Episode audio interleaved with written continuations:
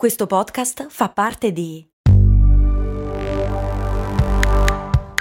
Voice Podcast Creators Company. Se a volte ti senti così, ti serve la formula dell'equilibrio. Yakult Balance, 20 miliardi di probiotici LCS più la vitamina D per ossa e muscoli. Ti capita mai di procrastinare un'attività perché non sai quali passi compiere? Oppure stai evitando un'attività perché credi di non essere in grado di farla? Te ne parlo oggi, in questa puntata. Ciao, sono Stefania Brucini. Ho creato Simple Tiny Shifts, il metodo per smettere di procrastinare, aumentare la produttività ed essere più felici. Ti do il benvenuto al mio podcast, Valorizza il tuo tempo.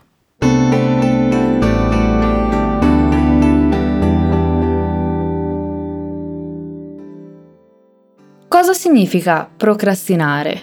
Procrastinare significa posticipare un comportamento, significa evitare di svolgere un'azione e possiamo descriverlo come evitare, fuggire da sentimenti di disagio che possono essere paura di fallire, paura di non riuscire, ma anche noia, insicurezza, indecisione. Alla base c'è comunque un evitare qualcosa. Al centro di molte situazioni di evitamento si cela spesso una semplice mancanza di chiarezza sul passo successivo da compiere. L'incertezza su come procedere può generare stress e tendiamo a ingigantire il problema perché consideriamo l'azione troppo impegnativa o complessa. È come trovarsi all'inizio di un viaggio, ma dato che non sappiamo quali passi compiere, restiamo fermi. Spesso proprio il non sapere tutti i passi da compiere immobilizza. Il fatto è che difficilmente sapremo sempre tutti i passi da compiere. Ogni percorso è un divenire, un work in progress, a piccoli passi. Il consiglio tradizionale per affrontare la procrastinazione suggerisce di suddividere un'attività in passaggi identificabili e procedere seguendo un ordine prestabilito. Tuttavia, ciò può rivelarsi insufficiente quando ci si rende conto di non sapere il passo successivo o di non conoscere il modo corretto per affrontarlo. Come si fa?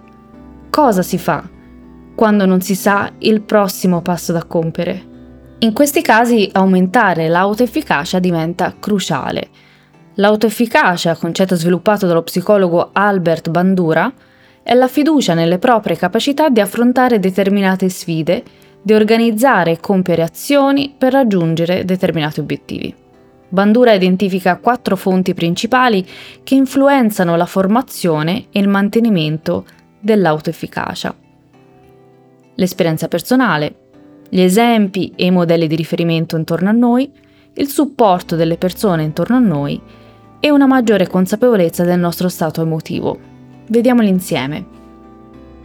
Possiamo aumentare l'autoefficacia, quindi la fiducia nella capacità, nelle proprie capacità di affrontare determinate sfide e di raggiungere gli obiettivi attraverso l'esperienza personale di successi anche piccoli nelle sfide affrontate.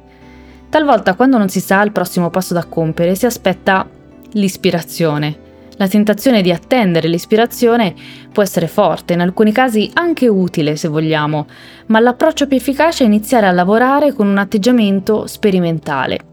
Spesso infatti le idee emergono durante il processo creativo, a condizione di superare la frustrazione iniziale e abbracciare la sperimentazione.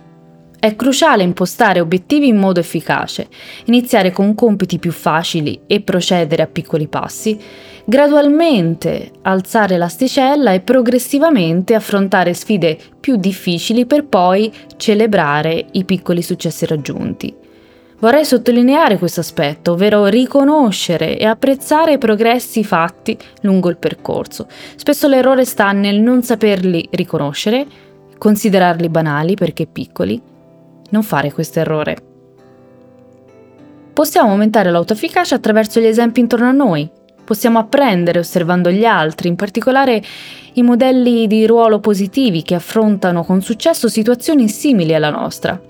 Vedere altri nella nostra stessa situazione affrontare e superare sfide simili diventa un'ispirazione e al tempo stesso una guida per affrontare le proprie difficoltà. Possiamo aumentare l'autoefficacia attraverso il supporto degli altri. Le persone intorno a noi possono aiutarci a aumentare la fiducia nelle nostre capacità di affrontare una sfida attraverso le loro parole di incoraggiamento. Per questo è importante, se non addirittura fondamentale, circondarsi di persone che ci supportino. La condivisione di obiettivi con gli altri, di obiettivi comuni, può aumentare il senso di responsabilità e di motivazione. Chiedere, ricevere feedback, un feedback costruttivo, può aiutare a capire le aree in cui si sta facendo bene e dove si possono fare dei miglioramenti. Anche il nostro stato emotivo può essere fonte di autoefficacia. Le emozioni positive ci aiutano a aumentare la fiducia nelle nostre capacità. Diventa dunque fondamentale gestire lo stress, l'ansia, imparare a mantenere la calma e concentrarsi sulle soluzioni piuttosto che sulle difficoltà. Spesso nei miei workshop racconto una storia. L'ho raccontata anche in alcune delle puntate precedenti, la storia dell'elefante incatenato. Un bambino si chiede cosa mantenga un elefante grande e grosso incatenato a una semplice catena. Al bambino viene spiegato che l'elefantino ancora cucciolo ha provato più e più volte a spezzare la catena, ma non riuscendoci col tempo ha smesso di provarci. Una volta adulto, avrà imparato che ormai è inutile provarci e non ci proverà più, quando si intuisce bene che adesso sarebbe nelle condizioni di spezzare la catena. La storia dell'elefante incatenato illustra il potere delle convinzioni radicate, si chiama impotenza appresa. Questa analogia suggerisce quanto sia importante sfidare le proprie convinzioni limitanti e riacquisire la consapevolezza delle proprie potenzialità. Quindi, ogni volta che non sai qual è il prossimo passo da compiere, procedi così. Ricerca informazioni.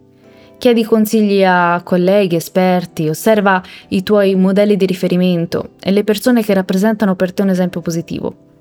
Crea una rete di supporto, pianifica passo dopo passo, imposta obiettivi piccoli, sperimenta e celebra i piccoli successi. Io ti ringrazio anche oggi per avermi dedicato qualche minuto del tuo tempo e come sempre ti invito a iscriverti alla mia newsletter del lunedì. Se ti è piaciuta questa puntata, condividila. Grazie ancora. Alla prossima.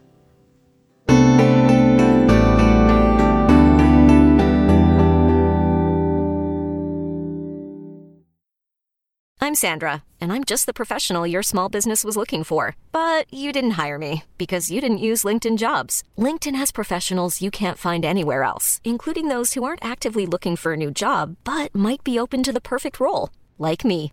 In a given month, over 70% of LinkedIn users don't visit other leading job sites. So if you're not looking on LinkedIn, you'll miss out on great candidates like Sandra. Start hiring professionals like a professional. Post your free job on linkedin.com/people today.